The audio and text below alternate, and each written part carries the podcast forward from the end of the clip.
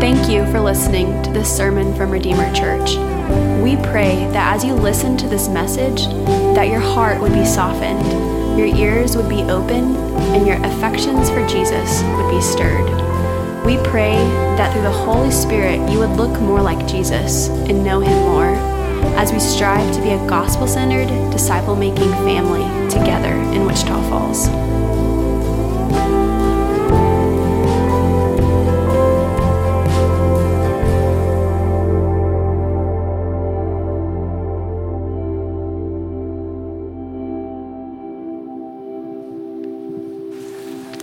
You guys can take a seat. Good morning. What's up? I'm Davis. Um, thank you for that introduction, Cody. I, um, I'm pumped up to bring the word today. Um, it's really an honor to, to have been a part of this church plant from day one, to have seen us go from uh, the ARC place we were meeting at the Hero House to the Kemp Center to here. Man, it's been an awesome journey for these two years, and God has blessed us tremendously. I cannot wait to see where He takes us for these next few years. Um, let me open up today's sermon with a scripture that's not in the sermon text, but it's uh, Revelation chapter 21, verse 3. It's hard to read from here. It says this And I heard a loud voice from the throne saying, Behold, the dwelling place of God is with man. He will dwell with them, and they will be his people, and God himself will be with them as their God. I'm going to pray again for us. Father, you alone have immortality. You alone have the strength to uphold all of creation, and you alone are light. And God, your promise is that you came and you come to dwell among us. God, you're here among us today, and we are now being built into a temple that is for you to dwell amongst. God, I pray for um, hearts that are, have full faith today as I hear this message. And I pray for my own heart um, that it learns to enjoy this text more and more every time I read it. Lord, I'm thankful for this, and I pray for your strength. I pray that in your son's name. Amen. Amen. All right, so today I think Jesus is going to, he has a message in John 14 with the power to keep your walk with him hot for your entire life that, that the message Jesus brings today has enough power to keep your walk with Him hot for your entire life. Does that make sense? This is the, the overarching theme today. All right? Uh, see, about a, a week and a half ago was my six year anniversary of walking with Jesus. Um, and so I embark on my seventh year now, which means it's the Sabbath year, so I'm chilling. That means I'm doing nothing for the rest of this year. But um, it's been amazing. And about a month ago, I was hanging out with my buddy Landon on his front porch, having a late night chat like we often do and I was just ranting about the stuff I've been learning. I'm like, man, how is it that I've read John 14 my like for 6 years now and it's just now coming alive to me? And how am I seeing that Jesus loves me in these fresh ways every day and I'm like stammering through all this stuff I'm learning. I'm like, it's so crazy. I just I just uh and Landon interjects and he goes, "It's kind of like you just met him." And I said, "Exactly." And I don't think he's digging on me. I don't think he's trying to say, oh, well, you just believe, bro. I think what he's saying is this thing happens when you walk with the Lord that he is fresh and new every day. I was in Austin two weeks ago. That's why I wasn't here. And I was with uh, my whole family, but I, I, had one car ride with my brother in law. And um, he was telling me about this new friend that he made who was, he, he's like this 55 year old guy he met through work, and they play golf together, which is cool if you're into bad. And they, they're playing. And, um, he said this guy calls himself an evangelical mystic, which is just code for Christian. If you didn't know that, uh, he's just trying to be fancy. But um, he, he, described this guy as someone who is so vibrant. It's like he's still 25. And the way he engages every day, the way he meets new people, the way he prays, and the way he talks about Jesus, he's just glowing. He's beaming. His, like, he, his eyes just sparkle always. And he's just alive and awake and ready to speak about him whenever he comes up. And, and when he comes up in conversation, it's like, it's like just a waterfall comes out of him. He just talks about Jesus nonstop and he's glowing and he's excited and he's jumping up and down. And I'm like, man, how is this guy walking with Jesus for 25 years and still just beaming. I'm like, surely you cool off one day. See, when I first believed, I thought, man, about I was 18, so I'm like, I'll do this for about a year. I'm sure I'll kind of chill out. I'll just be like the Sunday guy that's just hanging out. Uh, and I'll just kind of squeeze by, and my walker thing will be pretty mellow, but I'll be a pretty good guy. You know, that's how it'll go. And then a year went by, and that was kind of what was happening, but I was still like, man, I'm shocked I'm still into this. Then two years go by, and I was like, man, I'm actually more in love with Jesus than I was before. And then another year goes by, and it just keeps increasing and increasing and increasing. And how is it? I'm like, who is this God that to know him constantly increases my love for him every single day, fresh and anew? And do you guys know what I mean by hot? Um, I'm quoting Revelation chapter 3 so I'm not talking, I'm talking about, I think temperature is appropriate. Um, and, and, really what he says is he's, Jesus rebukes churches in Revelation his glorified form in a vision to John. That's why it's called Revelation. The, the rebuke to the church in Laodicea, he says, You are neither hot nor cold, but you are lukewarm. And because you are lukewarm, I spit you out. Um, and you might hear that and you might say, Man, another day for me to just get it wrong. You know, man, I am lukewarm, great, like awesome. I just another box I don't check. How, how do I keep it hot? And you might even be thinking, man, this sentence changes everything because Jesus set the benchmark now. The new standard for walking with Him is not mellow or cool or stagnant or lukewarm, but is hot. Like this is the bar that is set. Jesus says, You must be hot. And what I think He means by hot is, is hot with love I don't think he's describing this strung out over hustling person, but someone that when Jesus comes up, their heart just explodes with love. I mean, I, am sure most of us have experienced something like this where someone enters a room and your heart starts to flutter a little bit, or when they come up in conversation, you get excited and uh, you catch yourself like staring or just thinking, and your mind wanders like this love. And Jesus is saying, You must be so in love with me, the temperature would be considered hot. That is the standard of walking with Jesus. And this is not an opportunity to just heap shame of like, oh man, I'm just kind of like half in, so this kind of stinks for me. But actually, what's going on is Jesus has the power to deliver you from every and any sin struggle you have. That is the point of Jesus coming, is to abolish, to destroy the works of the devil. Every struggle, say it out loud, every struggle, every struggle. No, no, y'all thought I meant some. Y'all thought I meant to say some struggles. That the easy ones we can just kind of polish off of us and we'll just kind of blend in and we walk in here and we hang out and really inside our heart is just as wretched as it's always been. That's not what Jesus is saying. Jesus has the ability to rescue us from all sin and struggles. I didn't just say you're going to become perfect tomorrow, but man, Jesus can do a lot more than you think.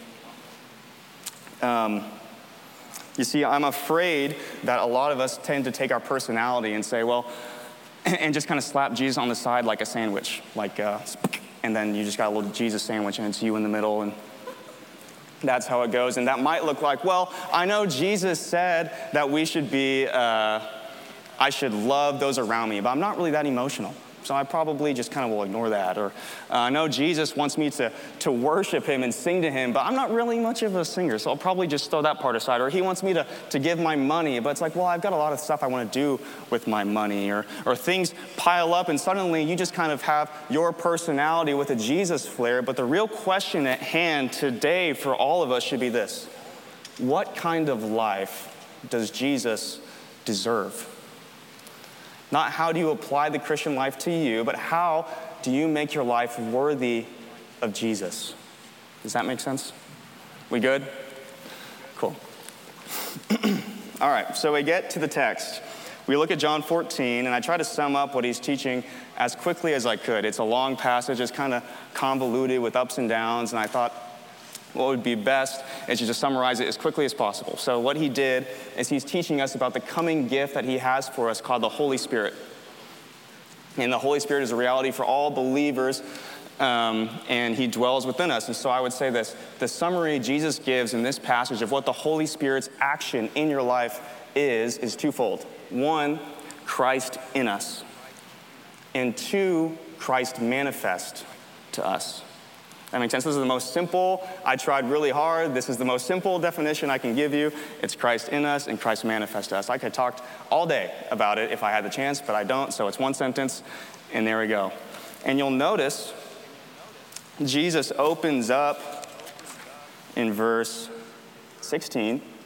He says, I will ask the Father, and he will give you another helper to be with you forever. And I read that, I'm like, man, what does he mean, another helper? Like, isn't this the first?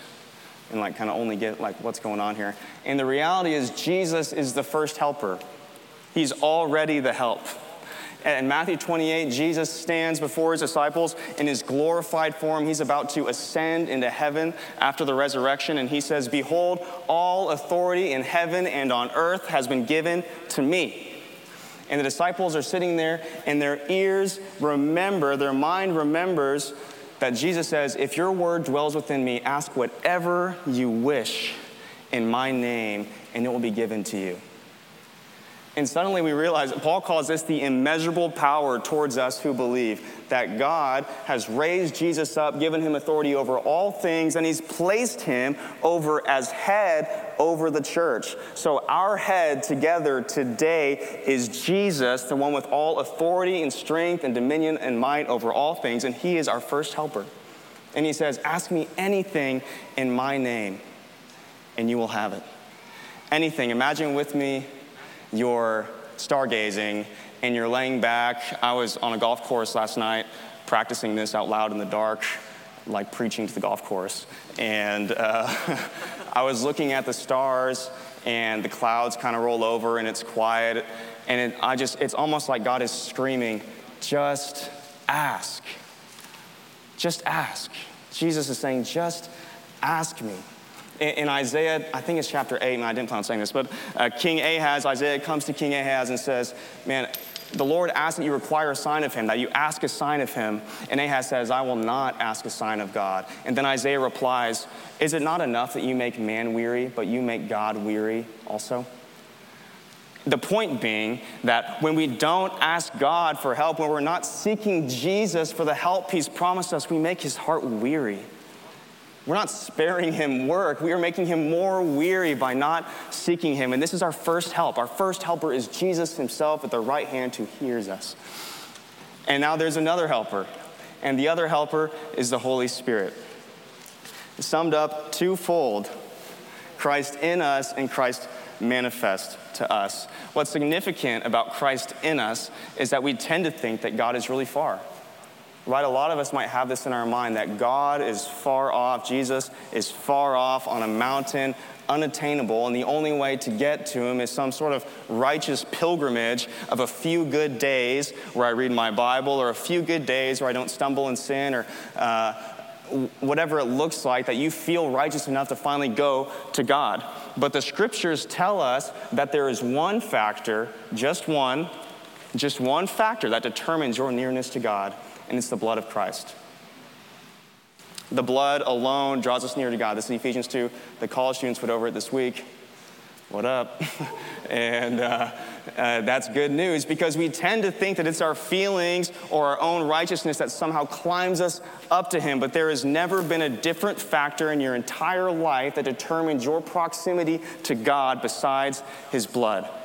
And now, this implication is that every day, every second, no matter where you are, no matter where you, how you feel, no matter what you've just done, no matter what is going on around you, Christ is near and in you. See, this is the follow up of Matthew 28 also. He says, Behold, I will be with you always until the end of the age. Christ has come so near, he's in us. If you notice in the passage, it said that I will make my home with him. Jesus makes his home within us.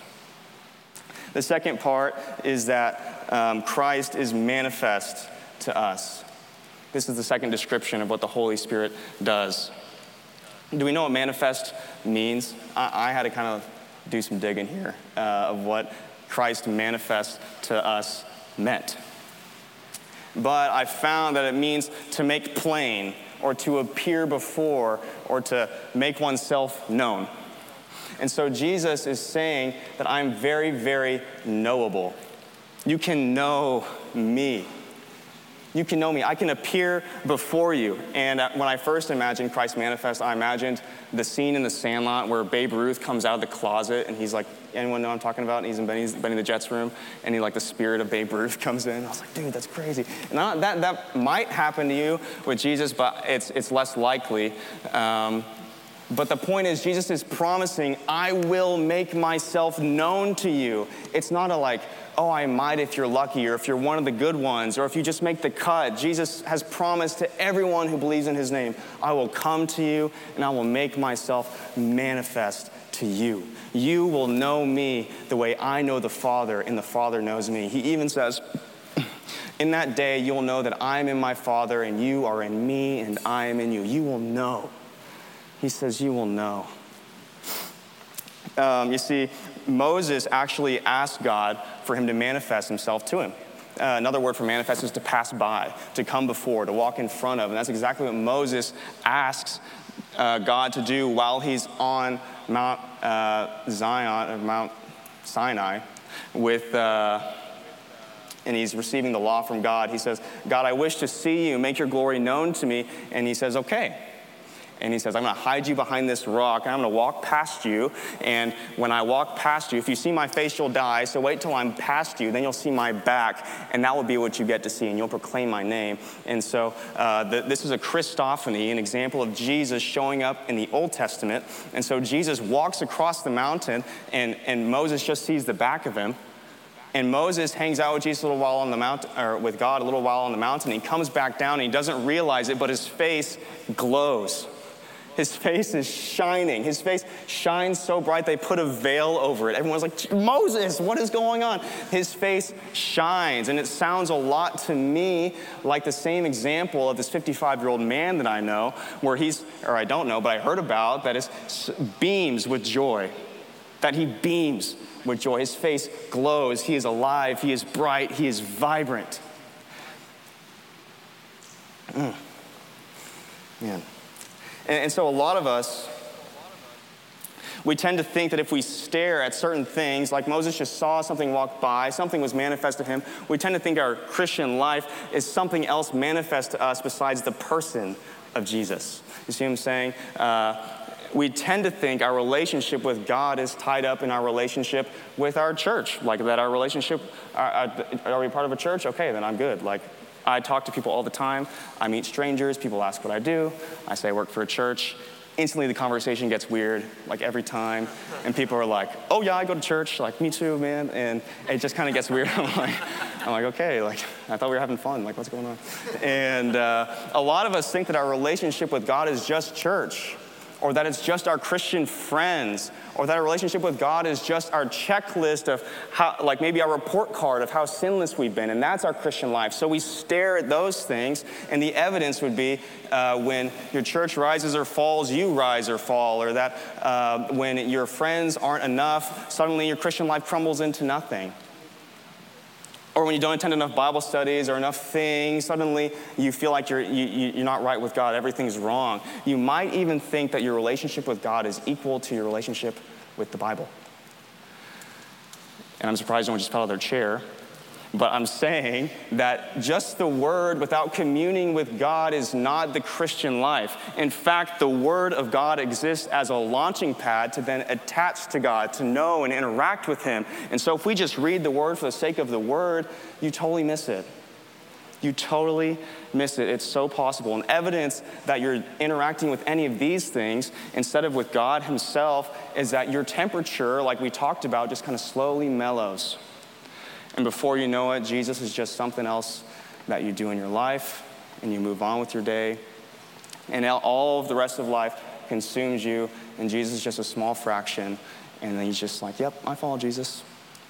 And that's because we stare at the wrong thing. Because to stare at God Himself, Moses' face glows, but the angels in heaven that stare at Him now on the throne have been crying holy since the foundation of the earth, and they still cry it every day. It's not because they were given a script. It's not because they were given a script, it's because they just see him.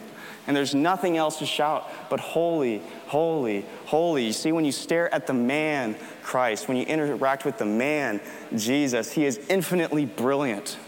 He is infinitely powerful, infinite beauty, enough that we can shout holy and be hot with love for Him forever. This is what it is to walk the Christian life. This is why Moses' face glows. This is why that guy's face was similar, though it didn't actually glow, but he was so alive. And this is how six years in to walking with Jesus, I'm like, man, I just met him. Like, what is going on? You see, uh, Moses just saw his back. But in 2 Corinthians chapter 4, uh, the God who says, Let there be light, shines in our hearts and says, Let there be lights in our hearts. And he says that it illuminates the face of Jesus, not the back. You see, in the new covenant, we don't just see the back of God. And Moses brought in a covenant that just brought death. Like the law just brought death to everybody. Like, thanks a lot, man. And the, the, the law passed away one day and it just died. That covenant was weak. It brought death and, and died. It was holy, but it wasn't bringing life. But our new covenant today brings life to all and it is eternal, and we behold the face of Jesus, not his back, how much more should we be glowing from knowing him? Amen. This is Christ manifest to us. And it is not simply cool. Cool is in cool temperature, lukewarm. Um, and this is a spiritual reality, right? This is a spiritual reality. Like, Jesus isn't shining somewhere here behind me, like, he's not you know, he doesn't walk side by side with you in some sort of, he's not a person right there, but it's a spiritual reality. And we read 1 Corinthians 2 together uh, this week or last week if you're on the reading plan. And 1 Corinthians 2 says that we describe spiritual realities to those of us who are spiritual.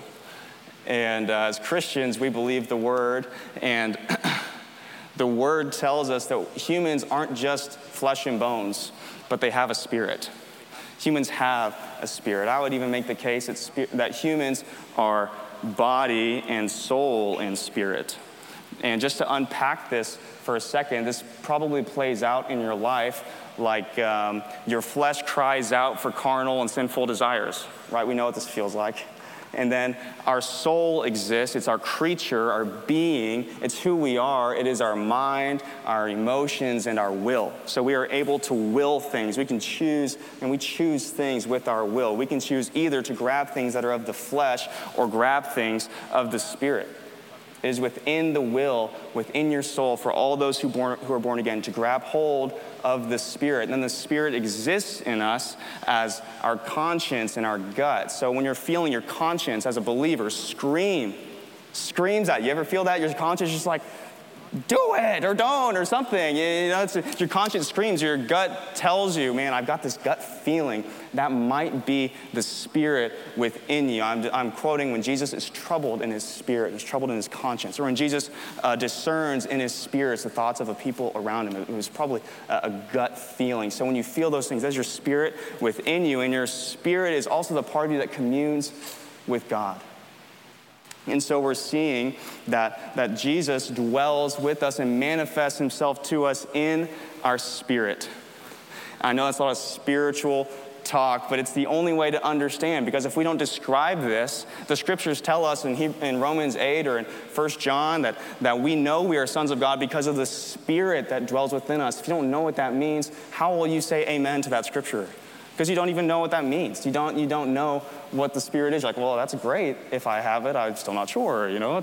Uh, but instead, we can know because the Spirit dwells with us in conscience, in gut, and in the part of us that communes with God.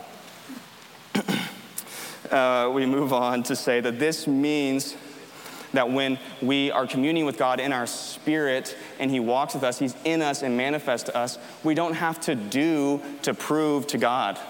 No more just doing to prove to yourself or to ease your conscience that you're finally good, but instead we get to walk with God.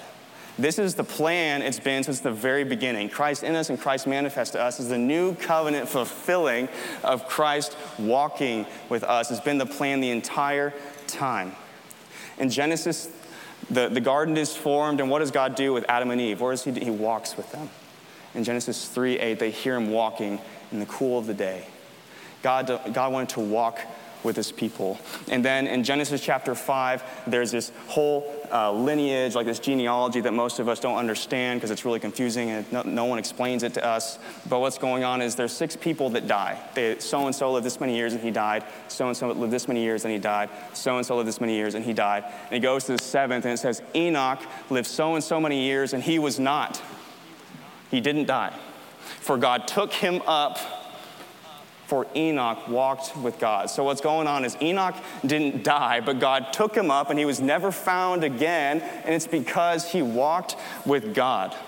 He walked. That's what I'm saying. He walked with God. And then in Genesis 6, verse 9, God chooses to, to use Noah in the Noah's Ark story, and it says, For Noah walked with God. It's right there, Genesis 6 9. We then see in Leviticus 26, I don't remember this verse as well, so I'm going to flip there. Verse 11. I, this is God's promise in Leviticus. It's in there. It says this I will make my dwelling among you. Like God says, I'll make my home with you right here. I'll make my dwelling among you and my soul shall not abhor you, and I will walk among you and will be your God, and you shall be my people. It's a promise right there in Leviticus 26. In Leviticus 26, verbatim is quoted in 2 Corinthians 6. Do you not know that you are the temple of the living God? As it is said, I will make my dwelling among them and walk among them, and I will be their God. The promise, I used to think the promise meant one day we will be in the new heavens and new earth and we'll walk with God then. And it's true, but we get to walk with God today. This is the promise of the new covenant that the scriptures are not saying that, the, that today, as believers, God is far off and unknowable, but that He is in us and manifest to us. I, I heard one time someone tell their testimony, and they said, I fell deeply in love with the person of Jesus. And I thought, man, that sounds kind of weird it's so personal. what's going on? Like, uh, most people are just like, now I love God. Like, I don't know. But something struck me about it. It sounds like, do you know Jesus personally? And I was reading and I realized, man, that's exactly what the scriptures describe. 1 John 3 says, Our fellowship is with the Father and with his Son, Jesus Christ. Our fellowship is with God. And we get to walk with him each day. And what's amazing is that in Hebrews 11, when it describes Enoch, in verse 5, it says, For Enoch was commended as having pleased God. As having pleased God. And with faith, hear me now, if, if, if you don't have faith in Jesus, without faith, it's impossible to please God. And all that does not proceed from faith is sin. And so a lot of us have been taught that our good works are filthy rags to God, right? Like a lot of us have heard that. But that's true for those who are outside of the new covenant, not those that are in when we are in our obedience and our sacrifice and our communion with Him pleases God. Uh, Colossians 1 says that you would walk in a manner worthy of Him, walk, that you would walk, walk in a manner worthy of Him, fully pleasing to Him. In Psalm 147, that His delight is not in the strength of horses or in the strength of armies, but God's delight is in those that fear Him and hope in His steadfast love. What do you guys delight in? God delights in those who fear him and hope in his steadfast love. God delights in your obedience. This moves on even to Hebrews 13 tells us to offer up sacrifices to God, sacrifices of lips that acknowledge his name and of us giving our resources freely. He says, for such sacrifices are pleasing to God. It pleases God. It makes God smile. Do you realize your life can make Jesus pumped up? Did you know that? You can live a life where Jesus says, That was awesome. I loved it. That's what Jesus can do. Not, not, I used to think, that I'll see God one day and I'll just be chronically a disappointment to him. I will just not be enough and he will just see me and say, hey, bro, you tried. And like a little pat on the shoulder and be like, yeah, thanks, man. Like, I'll go sit down now. Like, no, he's gonna be like, that was amazing. That time you obeyed, that sacrifice you made, that conversation that you didn't wanna have, but you know I wanted you to have that you did, the time you, you risked your financial situation, the way you gave up your sin when you knew me, the way you spent time with me, our prayer that day when you went away to know me, I loved it. It was amazing. I love you. That is what God will say. Not that you disappointed me. um, we then see in Revelation again Here I go, man. I got the same book. Here we go. Revelation, there's this mystery going on. It's the vision.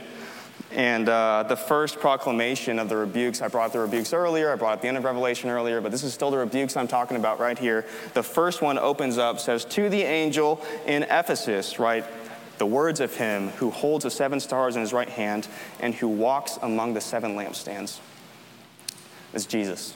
If you didn't know, Jesus holds the stars and he walks among the seven lampstands. But here, here's what happens. We see in verse 20, right above, and the seven lampstands are the seven churches. The seven lampstands are the seven churches. What that means is that God walks among us today. That Jesus walks among our church today. He is at work in our church today, and his eyes are like fire. He sees all things. And imagine, use your imagination with me, that through the doors, sometime during our service, Jesus walked in.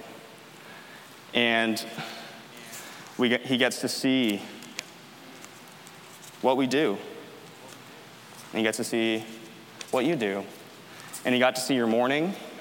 And he gets to see when you drive home.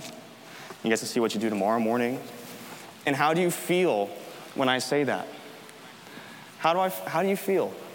Do you say, Jesus, Look at the way I sang to you today. Look at the way I devote myself to your word. Look at the way I love those around me, the way I give so much to everything that you are, God, the way I acknowledge you all days and celebrate you all days. God, look at the way I've given myself to you. Even when I stumble, God, I bring it right to you. And he says, I know, I love it. Or do you realize that Jesus saw us today and you just kind of feel a little squirmy? Oh man, he saw that?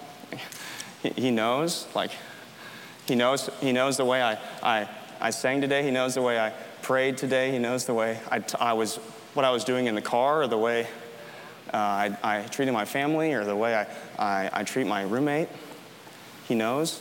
That makes me a little uncomfortable. And I'm not here to, like I said earlier, this is not the shame game. Like, we're not doing shame here. There's no shame in the new covenant. Jesus loves us, gave himself for us, and forgave us. But he calls us to live lives worthy of him. And if you feel uncomfortable at the thought of Jesus seeing your entire life, it's just evidence that your spirit, okay, is bearing witness against you. It's saying, hey, we got to step up a little bit. We got to make a new change. We got to follow him for real. We got to buy in. It's time to go all in because we can't live lives that just mellow out into, into lukewarm faith. So, um, what does this mean? Right? Like we're talking about walk with God, we're talking about knowing Him. How do we apply thoughts like this, these weird spiritual realities that feel beyond our grasp, and how do we take them like today? How do I, how do I walk with God today? Help me out. Well, I found five things in the scriptures that uh, in the New Testament that describe making us complete. Uh, this like completeness. Uh, two times in 1 John, there are actions you can do that perfect the love of God in you. The love of God perfected in you. Then there's a moment in 2 Corinthians chapter 7 where it says, we bring holiness to perfection to completion. And then there's a moment where the Word of God equips the man of God makes him perfect and complete, and ready for every good work. And then in James, in chapter 1, we see that suffering is able to make you holy and complete. You made complete through suffering. So uh, we could talk about all those things. I could do a whole another hour if we wanted to about all of it, but I think I'll, I'll make it brief um, and cover three of them. One is, is to walk with God is to abide in God. And abide is, is a weird word. Uh, it doesn't it's so Christiany, but what it's saying is that to abide is to stay. So you stay in a humble abode. Welcome to my humble abode. That's because that's where you abide. To abide is to remain, to make your home in, and to stay in. So Jesus says, Abide in me, and I in you. It's like Jesus is your new house. And Jude chapter 20, or Jude verse 20 and 21 tells us to remain in the love of God until his coming. So we should make our new home, our new dwelling place, our new space the love of God. And like abiding is done by being in your word, it's done by praying, it's done by uh, doing that with other Christians, it's done by uh, many, many things. But ultimately, what we need to do is make abiding our walk. Like it's a lifestyle. It's not just a once a day, it's not just a checklist. Uh, remaining in the love of God is like remaining under a waterfall, like remaining in a house, and the house happens to have blood on the doorpost, right? Amen. um, it's like remaining in a house. And here's the deal it says that um, in abiding, this is in 1 John chapter 3, in abiding, the love of God is made perfect. It is perfected in you. And uh, that's a mysterious phrase that can mean a lot of things, but I guarantee you, this is what, like, there's something to it right here is that your conscience and your spirit rejoices when you are abiding in the love of God when you're interacting with God and you realize, like we, we're walking with Him, when we're walking just with our checklist or just, with the stuff we do, we tend to be uh, chronically disappointed and chronically let down. We're chronically like, man, I just, I can't do it. You know, I keep on fa- failing. But when we come and our walk is with Jesus and the love of God, we are free to just enjoy His love always. Don't look at your relationship with your checklist and think that's your relationship with God. It's not. Your relationship with God is your relationship with Christ. And when you come to Him, He says, I love you and gave myself for you, and have equipped you for every good work. My beloved servant, I forgive you. I, I, can help you. I'm with you in your struggles and with your temptations. That is our walk, and we can remember that always. Uh, I would also say, uh, as I even bring up spiritual, spirit, whatever, I would say listening is a part of this. Be aware of your own gut and your own conscience, what's going on in your own mind, and, and listen to it, because it might be that your conscience screams at you to do certain things and to obey. And I would say that's obedience to the Lord. Uh, yeah. The second part I think of is purifying yourselves. Uh, 2 Corinthians, I mentioned chapter 6, it referenced Revelation, tw- or Leviticus 26. Are y'all with me? That was, anyways the, the part where he says, I'll walk with you, uh, I'll be your temple. It says, Therefore, since we have this promise, let us cleanse ourselves of every defilement of body and spirit, bringing holiness to completion in the fear of God. So we need to bring holiness to completion in the fear of God by cleansing ourselves. How many of us have ever watched a movie with your parents and gone, I didn't remember that being in there? or you've been in the car listening to music and suddenly you're like, man, I didn't realize Kanye West was so vulgar, dang it. And your parents are like, Davis, what is this? And uh, just me, yeah. Well, anyways, this thing happens when you have company that you become more aware of what's going on. Samuel and I were talking about this yesterday. Samuel's my new roommate. Uh, and uh, uh, so I've got a roommate, Jesus, who made his home in me, and I've got a new roommate, Sam. Um, it's actually been a cool picture. Like a couple days in, we had this super deep conversation, and suddenly, when he made his home with me, we become way closer. That makes sense. Like things change. Like we've known each other from day to day, but like he moves in and immediately, like we are so much closer. So there's something, there's something there. But um, we were talking about, I was like, man, what if Obama walked in our room right now? How would you feel? And uh, we were like, well, we'd sit up and we'd probably scramble to clean a little bit and we'd, we'd, res- we'd act respectfully and we'd ask him questions and we'd interact with him. And uh, because if we didn't, it'd be, uh, can you imagine if he walked in and I'm just got my feet propped up on the couch and I'm just like, what's up, man? Like, welcome in, take a seat. Like, it's blatant disrespect to my company right? That casualness is blatant disrespect to my company. I would obviously respond with respect towards him. And so it is with Christ who dwells in us. Like we must be aware that as Christ thumbs through our record collection or our library or our Netflix shows or whatever it is, like we must be aware that God made his home among us and He is right there. He dwells within us. And it could be the more, I, I, mentioned earlier, we either grab the Spirit or we grab the flesh. It could be the more we keep on grabbing the flesh with Christ's company, our spirit just becomes more and more quiet. I'm sure many of us are familiar with the idea of our conscience being seared and slowly just giving out, right? We can't let that happen. We must be shockingly aware of Christ's presence in our lives. So we should purify ourselves of things that don't please Him. You see, I want Jesus to love living inside of me. I want him to be pumped up about it. I want him to delight the home that is my heart, to delight in there and be excited and not constantly like, man, what is, what is this? Or to feel that awkward tension when he picks up, you know, this book or what I saw on my phone, or he picks up this music. He's like, dude, what, what, what was this? This should not belong in my house. Amen. And then the third thing I think of is obedience. So 1 John chapter 2 describes also that the one who obeys perfects love. And this is another example of pleasing God. Um, this is a huge deal that we get to walk in loving fellowship with God. Because when we abide, we're receiving the love of God. I'm saying, man, I'm resting and I'm reminding myself of Christ's love for me, that He died for me and gave Himself for me, and He, he delights in me, and we walk together, and He hears me, and He's with me. And I, I just get to remember that always. I can look back at my testimony in my past few years and see the way that God has carried me through and be like, man, He loves me. And I get to abide in love, and His love is perfected there. But when I obey, Jesus says the very first words of this passage You love me by obeying my commands. That doesn't mean you prove yourself to God, but it means you get to love Him by obeying Him. How can I love God back? How can I love Him? I will obey. And this obedience pleases God tremendously. There are several times in the Gospels where Jesus is appalled and shocked and thrilled at the faith and obedience of a few faithful people. This is what we get to do constantly. I read even this morning when, when the widow puts the, the two copper coins, like the one penny basically, in the, in the giving box. And she just stands up and is like, This is amazing. And you realize we get to do that every day when we obey. Do not neglect this.